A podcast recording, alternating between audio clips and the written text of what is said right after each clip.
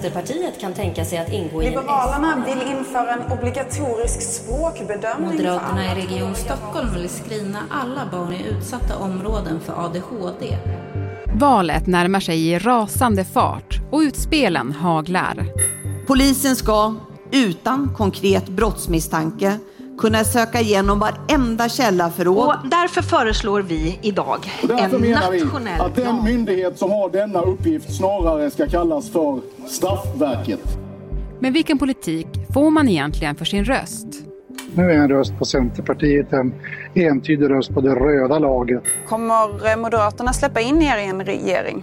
Vi har suttit i alla borgerliga regeringar Sverige har haft. På en kvart får du veta varför det är så svårt att vara väljare idag och vad osäkerheten kan få för konsekvenser. Det är onsdag den 17 augusti och jag heter Alexandra Karlsson. Det här är dagens story från Svenska Dagbladet.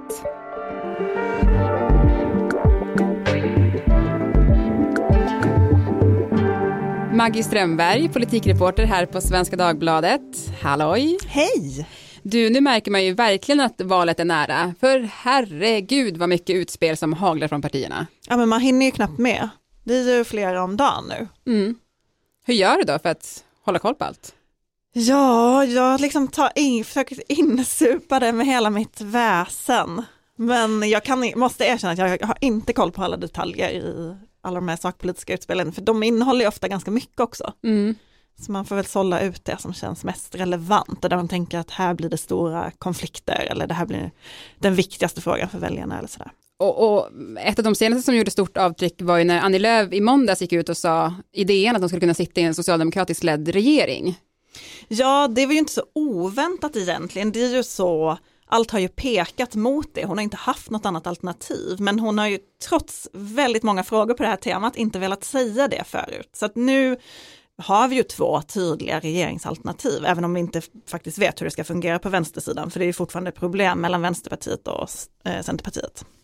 Annie Lööfs krav är ju fortsatt då att Vänsterpartiet inte får sitta i regeringen och hon vill inte heller ordna ett budgetsamarbete med Vänsterpartiet, även om hon verkar kunna förhandla en del eller tänka sig en lösning kanske där Socialdemokraterna förhandlar med båda, men att de inte sitter tillsammans. Du har ju bevakat många valrörelser.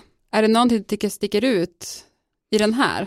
Ja men det är ju intressant att vi har två alternativ då som inte har en tydlig, ingen av sidorna har en tydlig gemensam agenda, alltså man går inte till val på en gemensam valplattform till exempel som Alliansen gjorde eller ja, vi vet ganska lite om hur de här regeringsalternativen faktiskt ser ut, både sakpolitiskt och styrkeförhållandena internt. Men vi ska ju prata eh, om, om väljarna idag och i den, den aspekten att det inte är helt lätt att vara en väljare i dagens politiska verklighet. Men först tänkte jag att vi skulle eh, lyssna på något som jag tycker är otroligt kul faktiskt.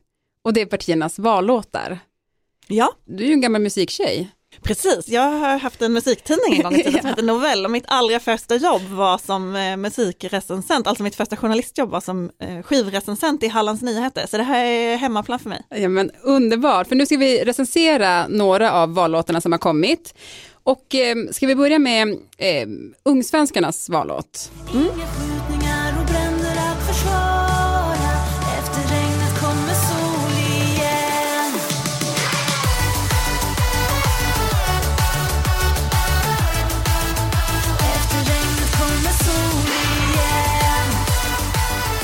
Ja men eh, vad säger du?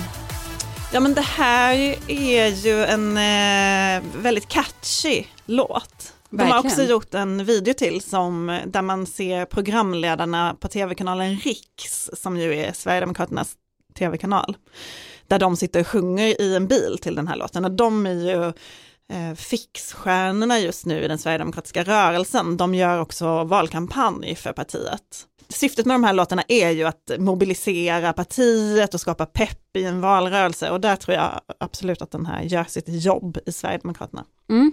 Vi ska se då om, om eh, SSU-låt, Fyra år till, gör sitt jobb i Socialdemokraterna. Så här låter den.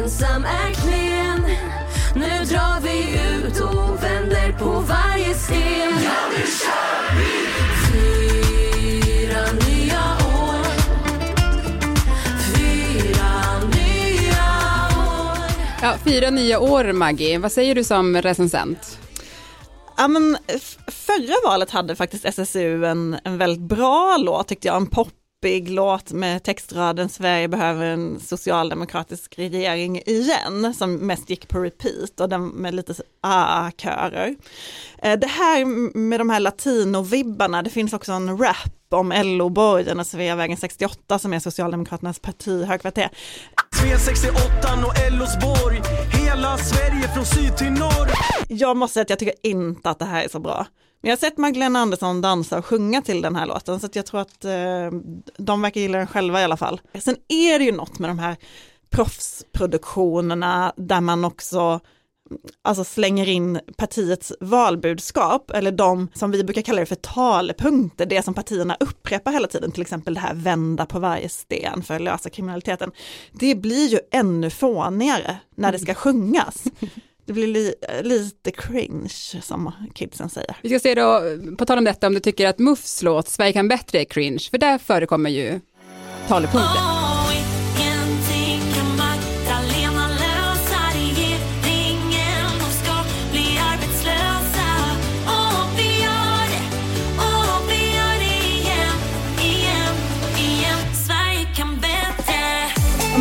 Också en, eh, en ganska bra låt. En, eh, och låter väldigt moderat i sin, eh, liksom, i sin musikstil. Man, man fattar att de gillar detta.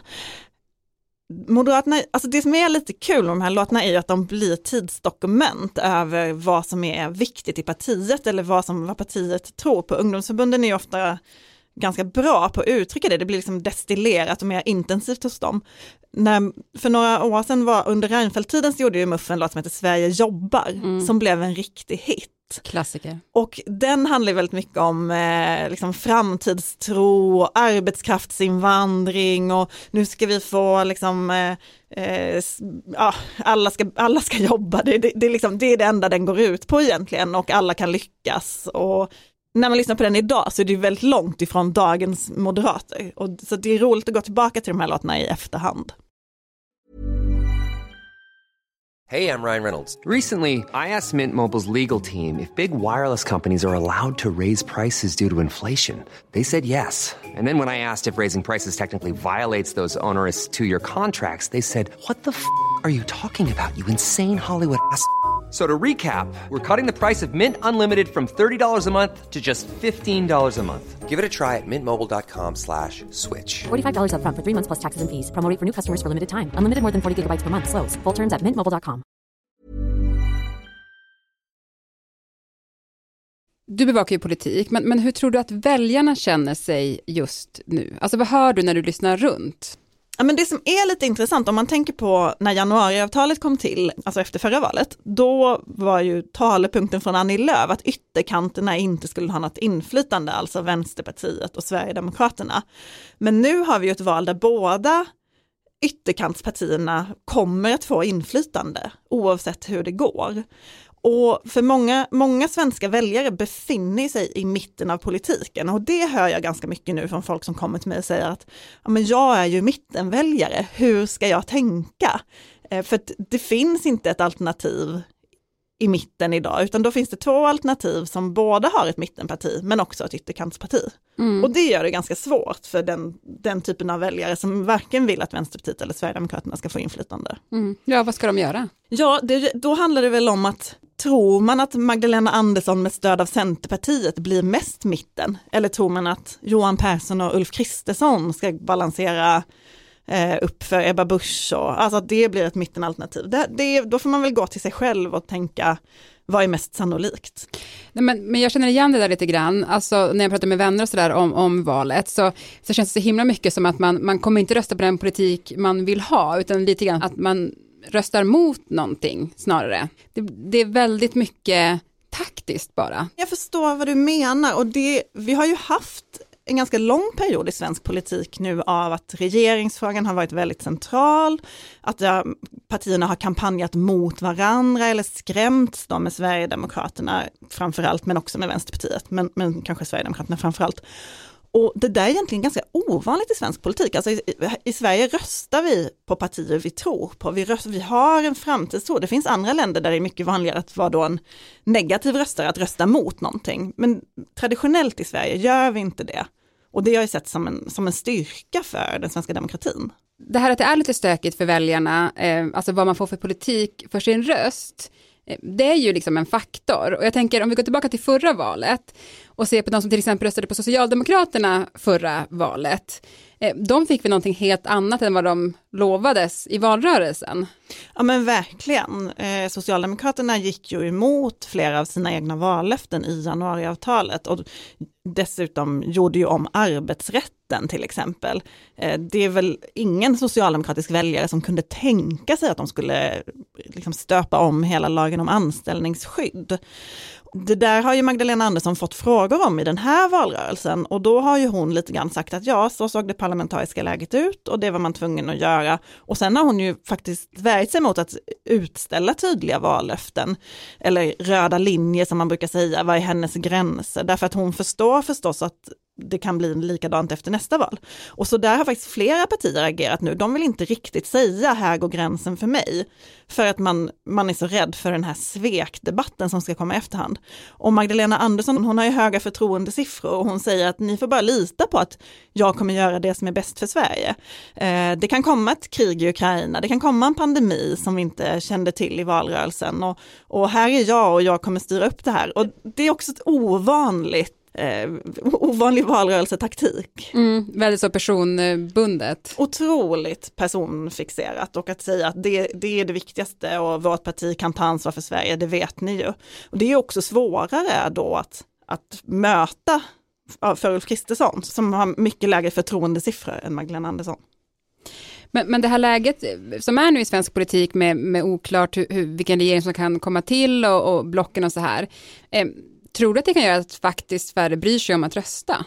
Jag vet inte, vi har ju sett ganska höga valdeltagande de senaste åren. Alltså, diskussionen om Sverigedemokraterna tycks ha mobiliserat väljare till exempel. Nu vet jag inte, en, en fråga vi har ställt oss här på redaktionen är eh, vilket är det coola partiet att rösta på i det här valet? Det brukar ju ofta finnas något parti eh, som kommer lite från sidan eller som plötsligt får ett uppsving och som de är unga coola storstadsväljarna röstar på. Men vilket är det partiet nu? Och då var det en kollega till mig som sa att han hade hört att det coola kanske är att inte rösta alls. Och det skulle ju verkligen vara, alltså om, om, unga, väljare, unga väljare har traditionellt lite lägre valdeltagande än äldre, men om det där skulle sjunka, det skulle ju vara en jätteskräll. Verkligen. Du, eh, alla val brukar ju få ett namn av statsvetare i efterhand. Förra valet döptes till exempel till förhandlingsvalet. 2014. Eh, dödlägesvalet. Ja men precis, exakt. Det är faktiskt du som har lärt mig det här Maggie. Men men, vad skulle du vilja döpa det här valet till? Alltså jag tror att det här kommer bli ett plånboksval, ett pengaval. Eller möjligen om man kunde göra någonting på då personvalet, det låter ju otroligt tråkigt dock. Men eh, jag tycker att partierna ovanligt mycket går till val på sina partiledare. Man ser till exempel Vänsterpartiets valaffischer. Där står det bara Nooshi stort och så en bild på, på Nooshi Dadgostar. Och där brukar det liksom anses kanske inte så jättefint att gå till val på person, utan du går ju till val på partiet och idéerna. Det är ett mycket tydligare val som handlar om partiledarna och dess förtroende. Det kanske kan få avtryck. Jag tror dock att statsvetarna som döper det här verkar inne på brott och straff straffvalet eller något liknande. Mm. Vi får se vem som får rätt. Ja, men det, kan, det kommer ju eventuellt också bli det första val där Sverigedemokraterna får rejält inflytande och kommer sitta, det, det kommer ju också vara en historisk händelse förstås. Mm. Sverigedemokratvalet. Kanske, men det finns redan ett åtta partivalet från när de kom in i riksdagen. Okej, okay. vi spånar vidare. Tack Maggie för att du var med i Dagens Story. Tack. When you're ready to pop the question, the last thing you want to do is second guess the ring. At BlueNile.com you can design a one-of-a-kind ring with the ease and convenience of shopping online. Choose your diamond and setting. When you find the one, you'll get it delivered right to your door. Go to Bluenile.com and use promo code LISTEN to get $50 off your purchase of $500 or more. That's code LISTEN at Bluenile.com for $50 off your purchase. Bluenile.com code LISTEN. Vi som gjorde programmet idag är producent Kajsa Linderoth, redaktör Teresa Stenler von Matern och jag heter Alexandra Karlsson. Vill du kontakta oss så mejla till dagensstory.svd.se. Klippen i programmet kom från Sveriges Radio, SVT, Expressen och Aftonbladet.